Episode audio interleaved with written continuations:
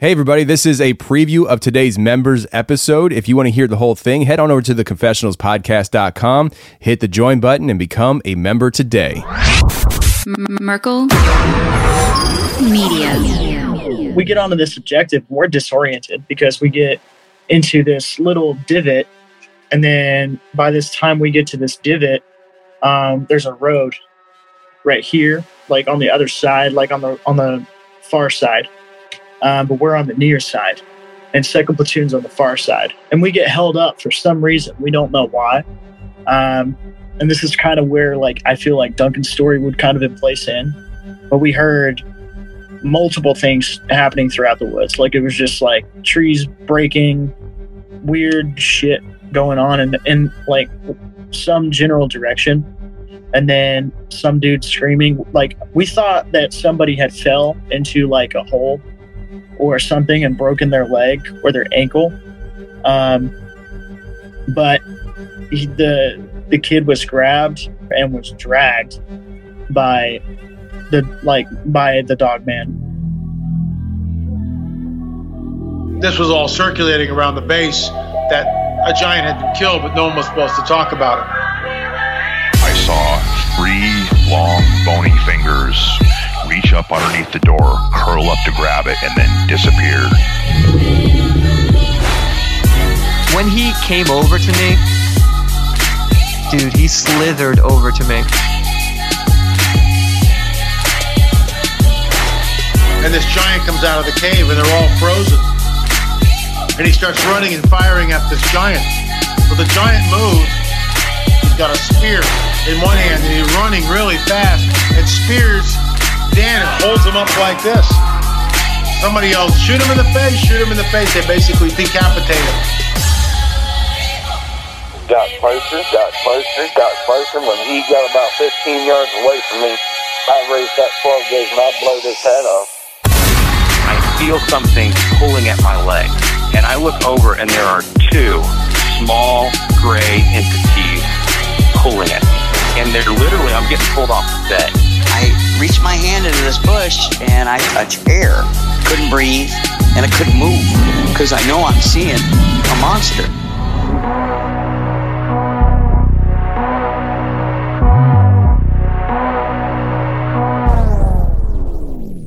Yep. yep.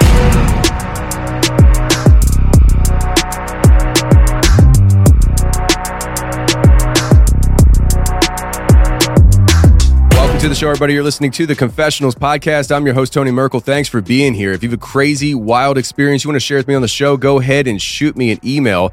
My email address is contact at theconfessionalspodcast.com. That's contact at theconfessionalspodcast.com, the longest email address in the world.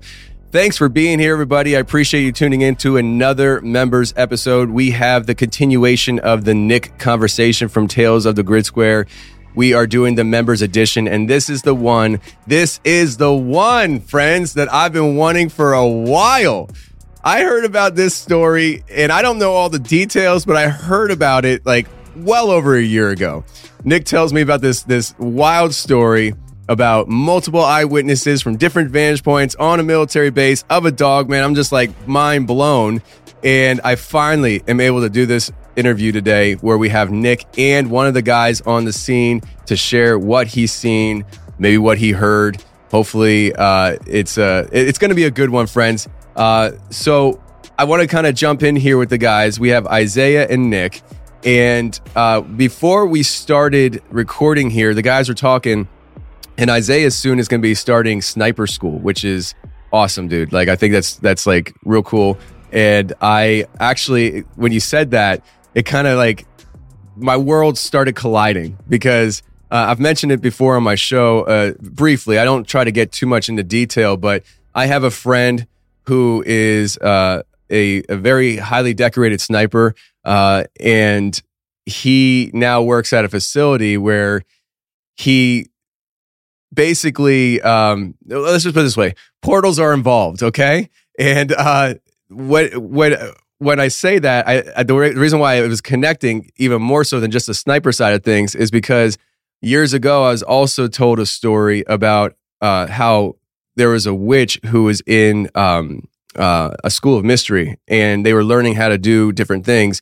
And they're learning how to open portals. I'm t- I told Isaiah, I told you it gets weird here, so just hang tight with me. Uh, but they were learning how to open portals, and uh, an upright walking dog walked through, and so it's like the perfect trio here today. So like I'm just like, yo, this is gonna get good. So when when you guys started talking, I was like, yo, let's just start recording and see what's going on. So uh, guys, welcome to the show. I'm really glad to have you.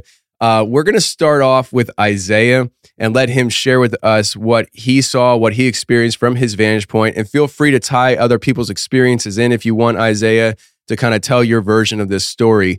Uh, but the way this whole thing started, uh, I guess the connection is uh, somebody else who experienced this contacted Nick. Nick posted the story, then you saw it, and then you contacted Nick as well. Is that right? Yeah, yeah, that's exactly how that happened. All right, cool. So uh, go ahead and take it away, man, and uh, share with us, you know, when this happened, where you were, what you were doing, you know, all the details. Okay. Um, so all all of this originated from just a mild like we were in the field um, for a couple of weeks doing a six lane or whatever leading up to a, a live fire lane. Um, and then we were outside of uh, Cassidy. Um, for the listeners who know what Cassidy is at Fort Campbell, it's essentially just a huge MOUT site where where training is done. Um, anything from like raids to you, you, you name it, right? We were um, on the backside of Cassidy. There's a big long hill that leads off the backside of Cassidy. And that morning, we were setting up. Uh, a bunch of booby traps that morning, and then uh, I still have a picture to this day. Um, it was just kind of a weird day um, where we woke up that morning setting up booby traps like throughout the entirety of the thing because we knew that OPFOR was going to be coming that direction or that was like the most probable like direction that they were supposed to come at and then we started just setting up like traps that would just go boom if they walk by a tripwire, so on and so forth. And we came across a deer, right? And uh, that around it was like 16 to 1700. I still have the picture to this day of that deer where the entirety of the throat was ripped out, but no meat was consumed off of the deer. It was basically just decomposed. Um, the eyes were completely like out of the head, like, and it was like rancid, rancid smell uh, one of the soldiers went up and was like, "Man, I'm going to take this antler," and then he ended up cutting off the antler and taking off with it. Um, but uh, yeah, so like that day was just kind of a weird day all in all in all in together because we thought like, oh, there's got to be a bobcat in the area or something like that to be able to take that big of a bite out of a, a deer's throat, essentially, because um, it was about I would say about the size of uh, about half of a dinner plate that that came out of that entire throat of that deer. So I was like, that's wicked to me. Um, and I grew up in the hills of Kentucky, um, some in Tennessee, and I have never seen anything like that. Um, especially like in Tennessee, where like mountain lions are more prominent there, bears are more prominent there. Um, usually, I wouldn't like. I've never seen anything like that. Um, so that was super weird. But that night, it was a very like rainy night, sort of very dark. There was no loom at all. And then we were tasked to go out and pull security um, for our company out there. Um, so these were the hog days, as we like to call them. So first platoon hogs, first platoon Bravo Company, one five oh second infantry. Right. Um, this was this was about us, you know, where um, just a bunch of good, great men out there, man. Um, if these dudes are listening right now, I love and miss you guys. You guys are some tough bastards, man, and I hope you guys are living life to the fullest. But no, we were out there pulling security, and I was on weapon squad, and uh, it was like my turn to pull up guard, and it was like a weird night. We were all like lined up in this weird, like we were in a, a weird, just weird area. Like it just didn't feel right, and nobody wanted to wanted to be out there because it started to rain. Um, and dudes were putting their MOPP gear on just because it was cold and, and wet. So we started putting our MOPP gear on. So um, the night goes by, we're pulling guard here and there, and then uh, I I wake up to go pull guard, and I'm sitting behind a 240, and I look off in the distance, and it looks like there's like five or six people, like off in the distance. I would say like 150 meters, like walking.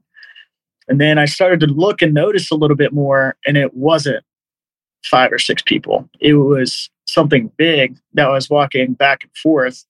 And I don't know if it was because I was tired or like I had had a pretty decent amount of sleep because I was right behind the gunner. And then we would take like an hour and a half, maybe two hour shifts on the back of that, on the back of the 240. And I'm looking in the distance and I just see it walk by back and forth and then essentially just stop. And I see a silhouette off of a tree with eyes. And I'm like honing in on it with my nods, trying to look at it and like visualize what this is. And it's pretty, like, it's not tall, but it's pretty tall. And I, like, I've hallucinated before. Like, it's to me, I was just like, okay, this isn't anything like out of the ordinary for me, right? This isn't something like, I like, like holy shit that's creepy okay cool next you know like that's that's kind of how like my mind went through it um and then i started to like doze off a little bit and then i woke woke up uh a little bit off of that and then looked to my rear woke up the other dude and had him pull pull guard and then uh next thing i know we're taking gunfire completely behind us right? Like our entire the entirety of third squad's moving and roving behind us and i look behind me and they're like the trees are just going insane right? Everybody's like and then i hear gas gas gas like it was just chaos right?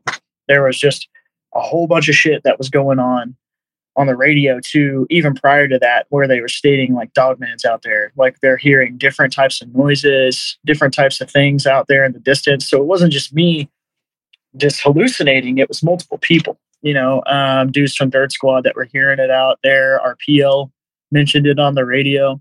Um, like, uh, man, there's so many different stories from that night that uh, could be heard that were way different than mine. Uh, mine was really mild compared to the rest of the other guys who experienced this um, situation. But uh, like, whenever it did happen, like I remember turning backward and then everybody was in different directions. And then I watched this huge thing just take off into the distance, like through the trees, wherever the it was going. I don't know, but it was like loud, proud, like it was like there was gas, and then everybody was like, "There's no op-, that." Like whenever they went through and did their LOA, there was no OPFOR there. It was just nothing. So like we don't know what the happened. Essentially, where like that that was the first instance uh, of Dogman that I experienced at Fort Campbell. Um, the first, aside from like uh, the first, yeah. Oh shoot! Okay. So I've had two or three like actual instances where like this could have been like a solidified thing where. So before before you go further there, then uh, give me a, per, a time frame here. How long were you on Fort Campbell? I was on Fort Campbell from uh, ooh, February of 2017 to 20, November, December of 2022. So, so I was there for a really long time. Yeah, I mean, but uh, five years and you have you know multiple experiences. Uh, that tells me that this thing is quite often there, and um, I, I, imagine there's a lot of people out there who have had run-ins with these things um, that have been stationed there. That's why. Oh yeah, yeah, like uh, Mac Daddy, good old uh, Duncan. That dude yeah. we were trying to put on here, like his experience with that with one of his soldiers was probably the the wildest one I've, I've heard so far. Mm. Um, that was the one where it grabbed him, right? Yeah, yeah. And I was on the other side of the road when this happened. Oh, that's crazy. So like where like he was in second platoon and I was in first platoon, and we were essentially going through this. It, it was a different field problem, but we were with different leadership, different P like different PL, the whole nine, and it goes it goes way deeper than that. That was the second one experience that we ever had with like Dogman. It was a lot colder this time, but it was it was weird too. Yeah, that one was weird. Our radios, whenever we were trying to hit an objective towards some bunkers back in Fort Campbell, like way back in there, um, we were getting up on the objective. We got about 50 meters away, and everybody's radios cut. Everybody's. So like we didn't have any type of communication and like we were so disoriented on the objective that once we got off of the objective people were like restless to like get away from the objective. Um, which obviously like after we attain an objective we want to leave it as fast as we can. But this was like eerily like everybody was awake and instead of like sleeping like you know like it, it's everybody was administratively wanting to leave And that was that was the uh, one where it grabbed him. yes yeah that was the one where uh duncan's soldier got grabbed yeah Okay. that one was like we we heard that one like we heard it like dudes was like freaking out we were like stopped on the road So from before before we dive into that, because I want I want to dive into the details of that, and I don't know, Yeah. uh, I, I, I where however this goes with you and Nick piggybacking off each other, because I know Nick's received a lot of the stories. Um, I want to Mhm. I want to kind of backtrack before we get into all that stuff and talk about your experience that you just shared. Um, now, let's go back to the deer. So you you were talking and and you said that it the way the chunk was taken out of the neck, it was like a bite, right? Yeah, it literally looks like I, I have a picture of it on my phone. Can you send that to I me? looked- yes, I can. Yeah, yeah. Um, after the podcast, I'll definitely send it to you. But it was, uh, it was. I, I- got down and I looked at it and I was like, this is not like it was a big buck. You know, like I don't know if it was rut season. Like I'm not a hunter, you know, but it was a pretty decent sized deer. You know, pretty decent sized buck for for um what it was and looking down at it and it was just like literally like if i took my hand like this and stuck it up to its throat that's that's about how big it was about essentially half or a little over yeah about quarter size to a half of a dinner plate was taken out of its throat Yeah. and then the rest of it wasn't eaten it was decomposed Now I know you mentioned about uh, the idea of um, a bobcat, and I think that's a little big for a bobcat, but it's definitely something that's in the realm of maybe a mountain lion, which I I think that I think that's definitely a possibility. But uh, given Yeah. that you guys had the experience then later, the, the interesting thing I find about that that whole thing is any animal is going to be looking to consume it for food. You know, yes uh, it- it's it's not something where you just you kill, take a bite out. What what you didn't like the meat? It didn't taste good. Like it doesn't make sense. So Or it's even Yeah. weirder if they left the body, that th- something killed it and left the body, nothing touched it. right, yeah it was it was very it was very odd it, it's it's extremely odd, and I I I think the the fact that it was it, le- it was left untouched uh, screams something other than something killing it for food. Um, Yeah. and, and I I don't know why or what that could be. I mean, I want to say dogman, but I don't know. But uh, say it was a dogman. Why would a dogman need to kill a deer and just let it lay there as well? It's not like a deer is going to be threatening to it. You know, it's not that big. Mhm. It's it's it's pretty uh, not that big of a deal. Now, um, you mentioned about the dogman was mentioned over the radio during your encounter. Yeah. Is this something that's mentioned over the radio like often? No, no, no, no. This was like honestly my first time actually hearing about it because I remember hearing it on the radio and then they were like it was joking, jokingly about that. Like pretty much everybody at the end of this uh this field um uh, like after the end of this field event, like we were we were all pretty pretty over it, you know what I mean? Um, we have been going through some just different issues like that arise with field and nick can probably attest to this too like just miscommunications that happen people get pissed off stuff like that just just arises over time you know what i mean? It's just a, it's a military thing it just happens it's the army but like one of those one of those things like where they were like joking over it and hearing it and it was like oh there's dogman out there. That's dogman i'm hearing different things here and there. And like i at first i'd never heard anything about dogman at all. I thought it was like i thought it was like whatever you know? Because i've had paranormal experiences before and i'm like honestly petrified of dogs. Like that's the biggest fear i probably ever have in my life is dogs and or being eaten by something. So like having that was like what I was like, what's Dog Man? What is this? And then they were like, oh yeah, like I never got a real explanation for it until like I heard like Cody start to talk about it, and then I was just like, oh, I was like, that shit's real. Yeah. Okay. Yeah, no, it's it's very very real. Uh, and like you guys, what's what's interesting about this entire conversation we're gonna have here is the fact that there are so many people involved, And I, I really wish that the guys were the other guys were here. I know Mac was talking about being here a while back, and then it just didn't happen. But I'm glad you're here to talk and share your sp- perspective and maybe a little bit of theirs as well. Um, and I was going to ask you about growing up in the hills of Tennessee. Maybe we can get to that later if we have time. But uh, you mentioned about the other paranormal experiences and stuff. Um, that's one thing that we learned on the show is that uh, a lot of people who have experiences don't just have one experience. And uh, oh yeah, it, it's it's a, sometimes a lot of times it's a lifelong thing. And there's usually a story or two that you know is the top notch story, and then there's a bunch of other stuff that you know they just experience. It becomes part of their life.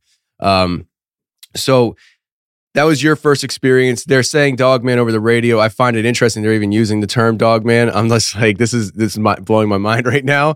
Uh, yeah, what were you I think say? it was like at, first it was a joke, like it was a, like a jokingly thing, and then the more that like it got dove into, the more that it was just like, oh, like you know, where we were all like, eh, the most, the majority of them knew knew like something's out there. We don't know what it is, yeah, you know, but we're just gonna treat it like battle drill, you know, whatever. And then if it's OPFOR, it's OPFOR. If it's not, uh, then you know, we'll figure out something.